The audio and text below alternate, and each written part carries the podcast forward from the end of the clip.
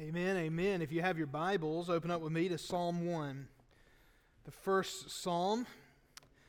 If you don't have your own copy of God's Word, uh, you can grab the Pew Bible right there in front of you and open up to page 617 in the Pew Bible. 617 in the Pew Bible. The Psalms are about halfway through the Bible, so if you, if you have your own copy of God's Word but you're struggling to find it, just start in the middle, and uh, you'll probably get pretty close there. Uh, Psalm 1, the first psalm. As you're opening up there, I want to say uh, what a joy it is to be beginning a new uh, sermon series with you. Several years ago, uh, we did a series in Psalms called Gospel Music, so uh, which is try, tried to show and demonstrate the way that we can see Christ in the Psalter, in the Psalms, in Israel's songbook. And so we're doing that again. We're doing a different set of Psalms this time. Gospel Music Volume 2, uh, now with even more Psalms. And so uh, eight weeks this week instead of six weeks. So I hope, I hope that this will be a blessing and joy to you. The Psalms are one of the most important books in the Bible for the Christian in day to day life. Uh, just day to day life, the Psalms can speak to us in so many ways, there are so many uses. But I hope that this series, maybe more than the other one even, will help you in your own reading of the Psalms. As you go to the Psalms, I hope you can go there with confidence uh, by the time we're done with this series to kind of see a picture that unfolds of what the Psalms are all about. Well, if you have your Bibles open there, why don't you go and stand with me out of reverence for the reading of the words of our God? The psalmist writes under the inspiration of the Holy Spirit in such a way that as the words on this page are being read, God Himself is speaking to you. Psalm chapter 1, verse 1. Blessed is the man who walks not in the counsel of the wicked, nor stands in the way of sinners, nor sits in the seat of scoffers. But his delight is in the law of the Lord, and on his law he meditates day and night. He is like a tree planted by streams of water that yields its fruit in its season, and its leaf does not wither. And all that he does, he prospers. The wicked are not so, but are like chaff that the wind drives away. Therefore, the wicked will not stand in the judgment, nor sinners in the congregation of the righteous. For the Lord knows the way of the righteous, but the way of the wicked will perish. Let's pray together. Oh God, would you open our hearts and our minds to receive your word this morning? And Father, we pray that we would be changed by it. For it's in Jesus' name we pray. Amen. Amen. You may be seated. When I was in college, a friend of mine was getting married, and he decided what he wanted to do for his bachelor party everybody's getting excited right now about this uh, sermon illustration. They, they're hoping it's penitence of some sort, but it's not. Uh, this is what a Baptist bachelor party's like. Uh, he decided uh, that he wanted to go backpacking for a weekend. Uh, so he picked out a section of the Appalachian Trail uh, where we were going to go backpacking up in Tennessee near North Carolina. Uh, none of us on the trip were avid backpackers, but we all just felt like, hey, you know, we're going to go hiking for a weekend. It's going to be great. It's a long walk in the woods, sleep in a tent at night. What is there to know? Turns out a lot. We got started in the afternoon, and uh, it was quite hot the day we started hiking here on the Appalachian Trail. None of us were avid hikers, so what we didn't realize was that this is our initial section of the trail is one of the steepest, if not the steepest section of the entire Appalachian Trail. You, you gain about a mile in altitude and about seven miles of trail. So it's uh, very, very steep to the point that uh, I am standing straight up on the trail with my backpack on and I can reach out and touch the trail with my hand at different times. So it's very, very steep. There's something else we didn't know about backpacking. Backpackers, especially ones on such a short trip as ours, tend to want to be as light as possible. Carry as little as possible, very minimalist sort of thing. Uh, we were anything but minimalist. Uh, we did not have a proper backpacking tent. I think somebody bought one at Walmart, and so we had different parts of the tent and different backpacks because the tent was so heavy. One guy brought a huge Tupperware container of food that he kept in his backpack, filled with pork and beans and other, just the heaviest stuff you can imagine. He said, What's something heavy you can take on the Appalachian Trail? We took that. So by day one, we fall down at camp put this big, lugging, laborious tent up, totally exhausted, and we did not make it as far as we thought we were going to make it uh, backpacking that weekend. Now, the reality is that all of us know how to walk at some level or another. Uh, all of us recognize that there's some walking that we need to do. But the reality is, as Christians, we can walk, we can hike in this life like pros not like a bunch of rookies. Now, some of us may have to walk with a limp in the Christian life. I understand that. And, and, and some of us may struggle. Some of us may be like I was on the Appalachian Trail, struggling uh, to, to get all this junk I had brought with me up this mountain. But, brothers and sisters, I, I want you to see here the picture of walking, the, the, the picture of the way a faithful person walks with Jesus in the Word of God throughout their life. And I, I hope this series in the Psalms will show us how we can walk in God's Word, how we can walk according to what God has for us, how we can walk in His grace and not walk like the wicked walk. We just got done studying on Wednesday nights a book called Pilgrim's Progress by John Bunyan. And, and it depicts the Christian life as a walk, as a journey. And I think one of the most valuable tools that you can have along the way for your journey in the Christian life, one of the most valuable tools that God has given us in His Word, is the Psalms. The Psalms. Psalms 1 and 2, and preached verse chapter 2 in the last series, so we don't get to do it this time. But I, I, think you should read, as you read the Psalms, I think you should read Psalms 1 and 2 together. I, I think they're meant to sort of be a preface to the book of Psalms. I, I call it uh, uh, the first two Psalms, I would call an interpretive bookend on the front of the Psalms. That is, this is an introduction to how we ought to read the Psalms. And so, Psalm 1 shows us what it looks like to be a righteous person who's walking in the Word. And the second uh, psalm shows us how it is that God is going to make people righteous, and that's through His Son. And so I think we ought to read all of the Psalter in light of God accomplishing His will and His work through His messianic Son. And then we'll, in our last sermon in this series, we'll look at the last three Psalms that I think are the other interpretive bookend of the Psalms. The end of the Psalms, verse chapter 148 talks about the horn of righteousness that God has given to his people. That's a messianic image all throughout the Psalter. And then the last three Psalms, after God talks about that, are pictures of resounding praise unto God for the, for the work of his Son. So I, I want to encourage you to read the whole book of Psalms in light of this. Those who walk with the Word, in the Word, with the Son, those who kiss the Son, those who recognize the Son, ultimately, the book of Psalms then is a book of praise to God for those who are walking a righteous path according to the Son of God, according to the, mess, the Messiah of God. In other words, just simply put, I, I, believe, and the theme I'm going to show you in all the Psalms we look at during this, uh, during this series, I, I believe we can look at it like this that they're going to help lead us to walk with Jesus in the Word. That sounds nice, doesn't it? Isn't that what we're all trying to do anyway? Walk with Jesus in the Word. So this morning, I, I want to show you three truths. Three truths that will help you not only in this journey through the Psalms, but three truths that will help you in the journey called life. I, I, I want to show you three things that are true here in Psalm 1 that will help you in your own personal walk in the Word with Christ. Is everybody ready?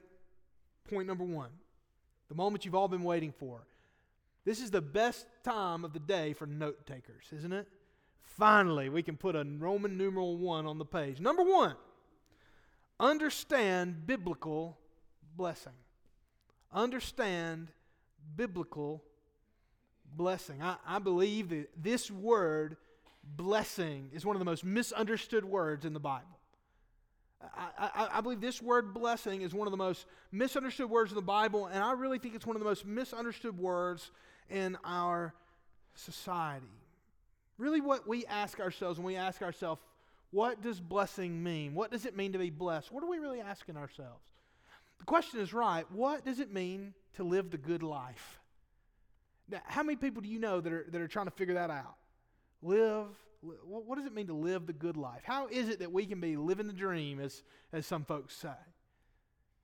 And, and, our society asks this question. There's this whole kind of thing that goes on where people talk about hashtag blessed, you know, where they kind of almost mock the idea that people are, are uh, you know, you'll see people on Instagram or something post a picture of some luxury car, hashtag blessed. Is that, is that really all that life is, though? Is that what the good life really consists of? Some people have taken the Bible and they've twisted it to make it seem like anytime the Bible talks about blessing, it's all exclusively talking about material blessing. I think that's a heresy. I think it's a sinful way to teach and preach the Bible. So, what is the good life then? What is a biblical view of blessing? Well, here in this context, when it says, Blessed is the man, I, I think we need to recognize, first of all, that blessing, God's blessing, is based on God's grace. It's not based on something we've done. Now, I can't begin to tell you, I'm 33 years old. I've not been around that long. But just in my lifetime, I can't count on both hands the number of evangelical Christian fads that have centered around how it is we can be blessed. How can we get God to bless us? But understand something here. The Bible says, Blessed is the man. The man is blessed. Blessed is the man. And it's a singular man here. This is a, this is a picture of an example of what someone who is blessed would do. You see, so often we're focused we're focused on doing things so that we might be blessed. The Bible's focus is those who are blessed respond in a certain way. Blessing is based on God's grace. God's blessings are not given to us based on our works. It, God doesn't bless you because you've prayed the prayer of Jabez, or God doesn't bless you because you read your best life now, and God doesn't bless you because, because you tithe, and God doesn't bless you because you do this or, or you do that. You do those things because God has blessed you by His grace. Those are responses to what God's already done, not ways for us to earn God's favor. You see, if that's what the Bible was about, was about us doing things to get God to bless us, you know what book should not be in the Bible? Job. I'll tell you four others that shouldn't be in the Bible Matthew, Mark, Luke, and John. Right? Because Jesus preached a sermon on what it means to be blessed. Jesus is the blessed man of Psalm 1, right? He did these things perfectly. And how'd that turn out for him? Well, he got crucified for us, right? And so the Bible never says that we ought to try to earn God's blessing, that there are things we do and then God promises us blessing. Like, like, like doing right by God is like carrying a rabbit foot around in our pocket, that He must bless us if we do these things. No, no, no. No, God has blessed us already by His grace, and therefore we receive that blessing and then we respond to it. What does He say? He says He delights in the law of God to delight in the law of God, which we'll talk about in a little bit, that's to receive God's grace, His Word. The tree is, tree doesn't get up legs and walk and go find water. No, the tree is planted by streams of water. It's God's grace. So we need to understand blessing is based on God's grace, but also that blessing is not always material. Blessing is not always material. Sometimes it is, but it is not always material blessing. Sometimes we're obsessed with sort of the stories of the patriarchs where God blesses them materially, but God is blessing them materially in order to sustain them as a people, and then one day to sustain them as a nation in order that He might bless all the nations of the earth, not with grain or cattle or goats or whatever else, not with cattle, not with wealth, but in order that He might bless all the nations of the world. How? Through His Son, Jesus Christ. God is sustaining his people. And so God doesn't only sustain his people through material blessings and provision, God also sustains his people in the Old Testament, not just through material blessings, but he also sustains them through things we would see as curses. What happened to Joseph? Joseph got sold into slavery in Egypt, right? Y'all know that story? You know what I'm talking about? Wasn't a good situation. But what does Joseph say? When his brothers get nervous after their dad dies, thinking that he's the only one that's kind of keeping them alive, Little Joe went and made good in Egypt, and you know he could have these guys uh, eliminated if he wanted to. You know. What does Joseph say? God did this, why? To preserve a people. To preserve a people. In order that what? In order that God might deliver his people from Egypt and make his people into a great nation, and that one day there'd be a little girl named Mary who would give birth to a son named Jesus, so that all the worlds might be blessed. Blessing is not always material. Just because we do what this psalm says does not mean that we will receive material stuff. It does not mean necessarily that our life will always get better. And furthermore, blessing is not always today. Blessing is not always today. If you get down into verses 5 and 6, you'll notice as we study this psalm today that we're going to get into a future focus something way off in the distance. Jesus' own view of blessing is rooted in the future. It's exactly what the Sermon on the Mount and the Beatitudes are trying to show us is that our view of what it means to be blessed is not always accurate. There's a future focus. Blessing is not always material, blessing is based on grace. Blessing is not always today. And finally, blessing is ultimately in Christ. You, know, you may say, I do all this stuff and I've not been blessed. But my question to you is do you really? Do we really do all the things in this psalm? Of course we don't. But we know the one who did. We know the one who is the blessed man par excellence. We know exactly why it is that Jesus began his public teaching ministry talking about what it means to be blessed. I believe he's defining himself as the blessed man. Psalm 2 is clearly messianic, leading us to think in terms of the blessed man in Psalm 1 is identified with the Son in Psalm 2. And, and, so, as we read this Psalms, we read all of the Psalms, I want you to understand that we must have a biblical view of blessing if we are to understand what this means. God's blessing is by His grace, God's blessing is not always material. God's blessing is not always today, and blessing is always ultimately in Jesus Christ. But furthermore, if we're to walk with Christ in the Psalms, if we're to walk with Jesus in the Word in our lives, not only must we understand biblical blessing, but second of all, second point this morning is this we must reject prideful disobedience. Reject prideful disobedience. What does the Bible say? Blessed is the man who walks not in the counsel of the wicked, nor stands in the way of sinners, nor sits in the seat of scoffers. First of all, don't walk, the Bible says, in the counsel of the wicked. I want to ask you a simple question this morning. Who are you listening to? Who, who are you listening to? Who's got your ear? Let me ask you this question What's got your ear? Now, I'm not going to get up here and do a big diatribe on whether or not you ought to watch movies or TV or whatever else. I, I don't think it's all bad for Christians to enjoy the world God's given us. I don't think it's all bad to enjoy the culture around us in non sinful and appropriate ways. I don't think it's wrong or sinful to go to concerts or to watch good film or to enjoy a good TV show, to express and enjoy art that's around us. I think those are good things. But I ask you the question are you always looking at everything around you through the eyes of the gospel of the Lord Jesus Christ? Do you have a Christian worldview? Is the lens through which you view all these things, is it the Word of God? Or are you, and maybe even inadvertently, walking in the counsel of the wicked? It's not hard to do in our society, is it? To walk in the counsel of the wicked. Now, right now, I'm going to tell you, I'm, I'm, to, I'm not a prophet, but I'm going to make a prediction right now. You're probably right now thinking about somebody else that's walking in the counsel of the wicked. Oh, so and so. Oh, so and so's been watching that news channel that I don't watch. I watch the other one, the good guy one, you know. But he's been watching that one. He's walking in the counsel of the wicked. Now, you know that, y'all understand that, that that's, that's got broad application. Or, or, or oh, so and so. He's been over there listening to this person, to that person, or whatever else. But I ask you this question. Don't think about old so and so for just a minute, okay? Let's think about you. What's got your ear? What is forming your mind the most in your day to day life? Do you think primarily in terms of a narrative that's been presented to you by something other than the Bible?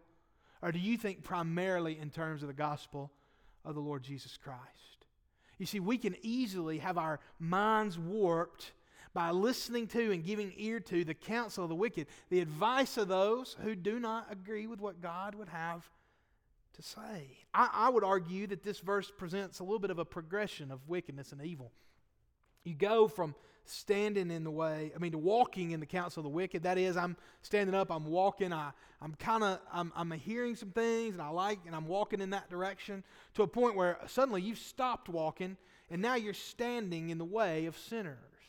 You begin to get comfortable, comfortable standing in the way of sinners, doing what sinners do. Whitney and I, and Ben and Jessica Ponder, were in uh, Portland, Oregon, just about a month ago. And uh, in Portland, you might have seen this before. There's a big wall in Portland that's painted "Keep Portland Weird." Have y'all seen that before? Keep Portland Weird. I, Austin, Texas does, Texas does that too, and I think some places will use funky or whatever else. But Portland was one of the originals, them in Austin, that would say, keep Portland weird. And let me just tell y'all, I'm here to testify to you today. They're doing a good job of it. They're, uh, they've uh, succeeded. You know, if you're going to set a goal, you might as well keep it. You know what I mean? And so they have really done a good job. But I think maybe Christians have something to learn from that. I think Christians need to understand it's okay to be different. You know, we find ourselves sometimes standing in the company of sinners so much that sin becomes normal. People, people just kind of think it's silly, some of the things that Christians hold to and believe. You, you know, as a pastor, I get questions about stuff all the time. But one of the things I get the most questions about from, from nominal Christians and from, from not nominal, from faithful Christians and from unbelievers is when there's a public display of church discipline that a church does. When somebody gets kicked out of a church, they get removed from membership rolls because they're living in unrepentant, open, blatant sin. And people always say, you know, man, I can't. Did churches really do that? I say, yeah, churches really do that. Jesus told them to. You know, if we, if we do a better job, I think, of church discipline over the years, and listen, I'm, I'm the last person in the world that ever wants to do that. One, one prayer I've, I've prayed since I was in seminary is God, please don't ever, ever let me have to do that. I don't ever want to do that. It's miserable to think of. But we can all look back to different situations where if the church had intervened in different situations, people's lives could have turned out so much differently. But we don't. Why? Because we're embarrassed.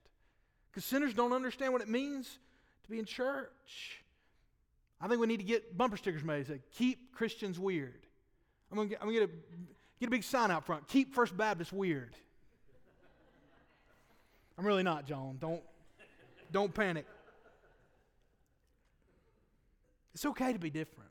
Then the Bible says, don't, not only should we not walk in the counsel of the wicked or stand in the way of sinners, but also don't sit in the seat of scoffers. Sometimes I really am afraid that not only do we find a fear of kind of being different, but on top of that, we've just given totally in. We sit in the seat of scoffers. Sometimes Christians, I think, or people that go to church at least, think just like the world thinks. Sometimes we think just like the world thinks. Let me ask you this question.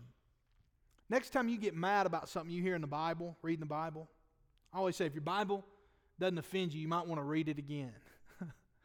It'll offend you at some point. You know, we, we don't like everything in it. But one thing I've noticed is I think Christians have lost the ability sometimes to discern between whether or not they're offended or convicted This makes me laugh. I, I, have not dealt with this in a long time, but over the years of my ministry, especially when I was working more primarily with young people, I'd have people come and say, Why did you say that? Well, the Bible says it. Well, you know, little junior here didn't, didn't like it. And I don't like it either. I don't like you talking about this. And, and my question would, would always, I'd want to ask is, are you offended or are you convicted?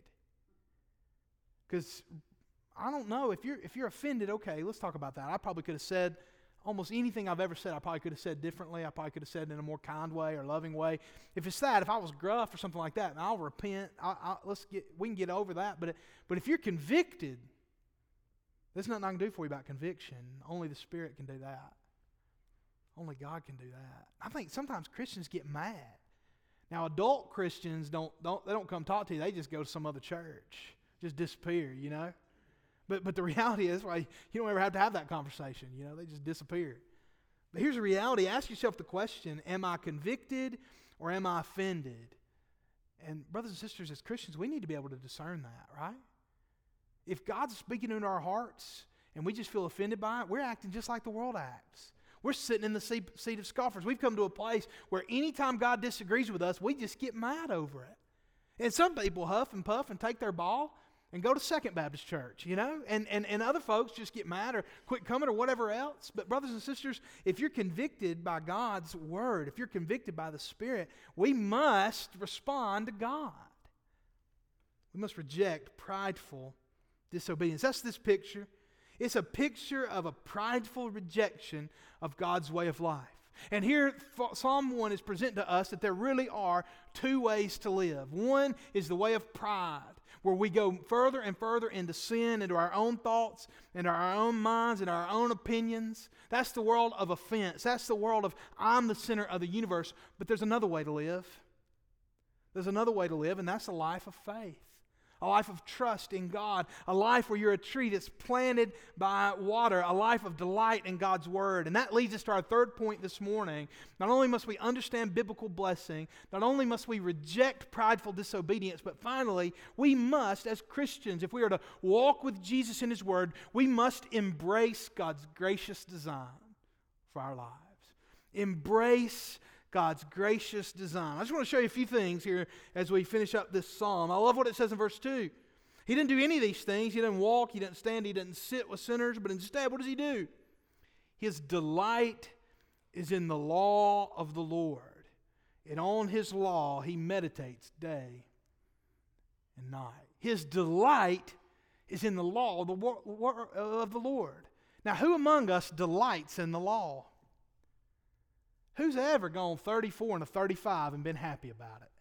There's never been any, I've seen y'all drive. That's why we don't have First Baptist stickers. I don't want people to know y'all go here. Who's ever been happy about the law, though, right? Who, who's ever been pulled over by a cop and thought, yep, I deserve this one? Very rarely. You know, we just don't delight in laws. That's just not how we're bent. We don't delight, but why does the Bible say to delight in the law of the Lord? Now, two things I want you to understand. First of all, this doesn't mean just God's rules, this means God's word, right? Law is shorthand for what God has spoken, what God has said. But on top of that, we also recognize while we may not always delight in speed limits for us, we delight in speed limits when they're in our neighborhood, don't we? Some of us petition for more ways to slow people down in our neighborhood where our kids play. We may not always delight in speed limits for us, but we delight in guardrails. We delight in guardrails. Why? Well, they're not there. I would have gone off roading today over off the side of Nakalula Mountain if it hadn't been for that guardrail. You know, nobody's mad about that. No, no, they're there as a blessing. God's law is there to bless us.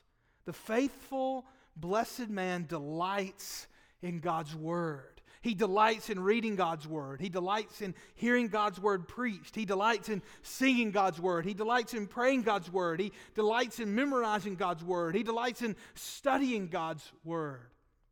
This is the clearest picture of grace for the blessed man in this psalm is that God has spoken to us. He revealed himself to us through his word when he didn't have to. And so God's gracious design for the Christian is characterized by a delight in the word, but it's also characterized by healthy growth.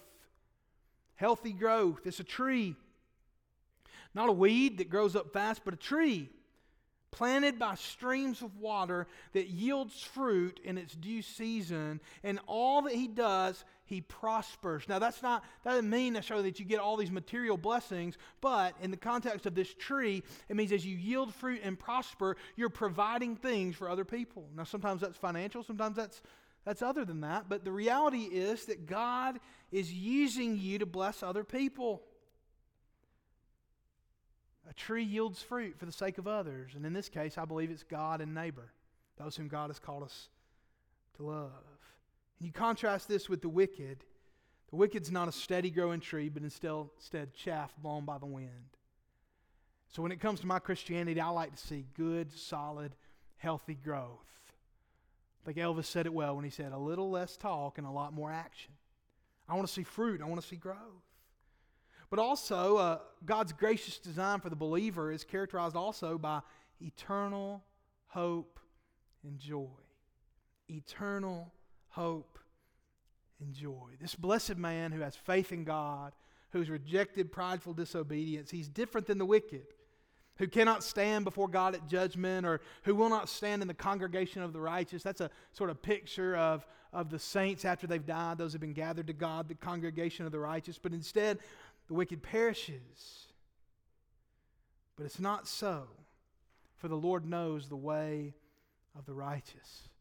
In other words, in our day to day life to our last days, from life's first breath to final cry, the great hymn says, Jesus commands my destiny.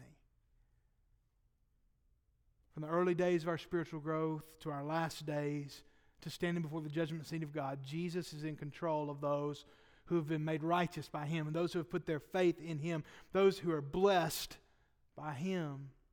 And, brothers and sisters, my prayer is as you walk through this life, God will continually give you an eye toward heaven, an eye toward what He will one day make you, an eye toward the kingdom He is building.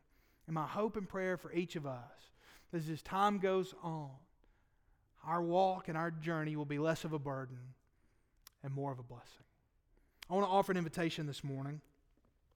Simply put, if you've never put your faith and trust in Jesus, in the blessed man for the first time, maybe you're having a hard time doing all this stuff because you've been trying to do it in your own strength, and you need God's grace and you need His Holy Spirit today, this altar is open to you. I'd love to talk to you about what it means for you to be a Christian. If you'll turn from your sin and repentance and turn to God, through faith in Jesus Christ. I believe He will save you today. Second of all, you may be a believer and you may say, Pastor, I've just not been living this out like I should. This altar is open to you, or if you've just got some other kind of concern, this altar is open to anyone today. And finally, you may be looking for a church home. I'd love to talk to you today about what it means for you to be a member here at First Baptist Church.